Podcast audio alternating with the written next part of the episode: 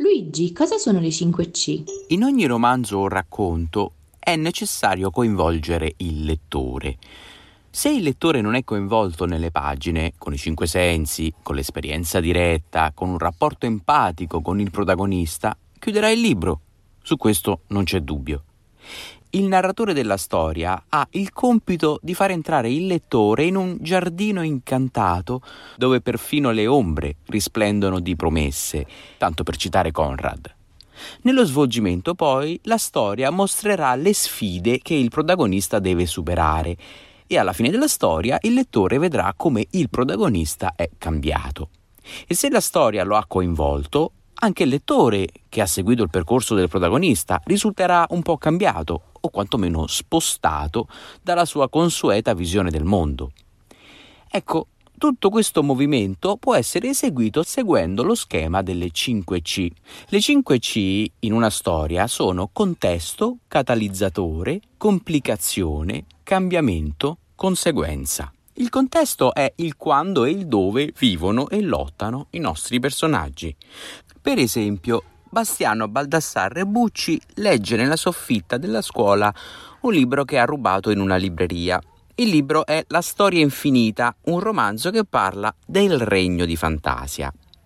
Il catalizzatore è invece un evento che spinge un protagonista a cambiare la sua situazione e risponde alla domanda cosa cambia nel mondo come lo abbiamo conosciuto all'inizio?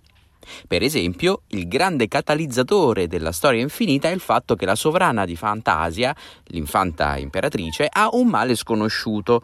Contemporaneamente anche Fantasia sembra condannata alla rovina perché il nulla sta inghiottendo tutto. Poi c'è la complicazione, dove si comprende bene qual è il problema principale che il protagonista deve affrontare. Per esempio, Bastiano segue le avventure di Atreyu, il giovane coraggioso chiamato dall'infanta imperatrice per trovare la soluzione a tutti i mali. Bastiano, durante la lettura, si lascia trascinare sempre più all'interno del racconto, fino a rendersi conto di poter influenzare la storia. E dall'influenzare la storia a finirci dentro con tutte le scarpe il passo è breve. Quarta C è il cambiamento. Qui si svela la direzione verso cui l'eroe sceglie di muoversi per vincere la sfida. Qui è importante sottolineare cosa ci sia emotivamente in gioco per l'eroe. Così c'è empatia con il lettore, che capisce la posta in palio.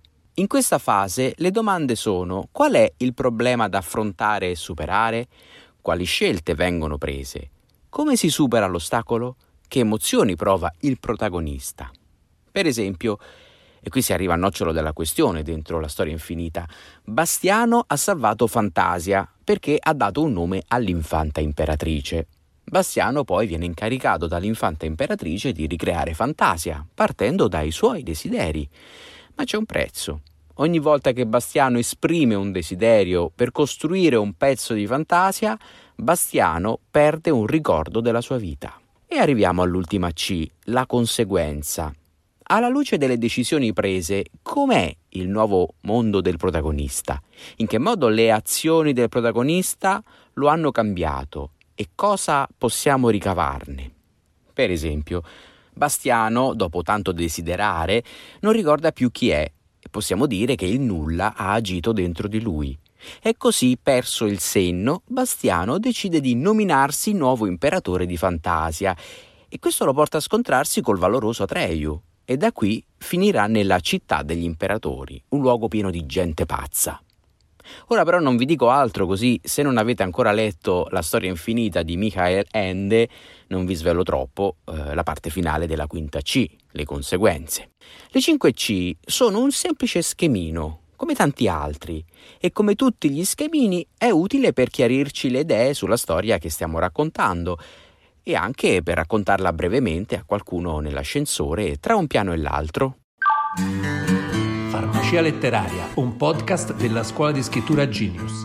Se avete una domanda, mandate un vocale 351 877 9461. Radio Genius. Se ti piace, metti mi piace.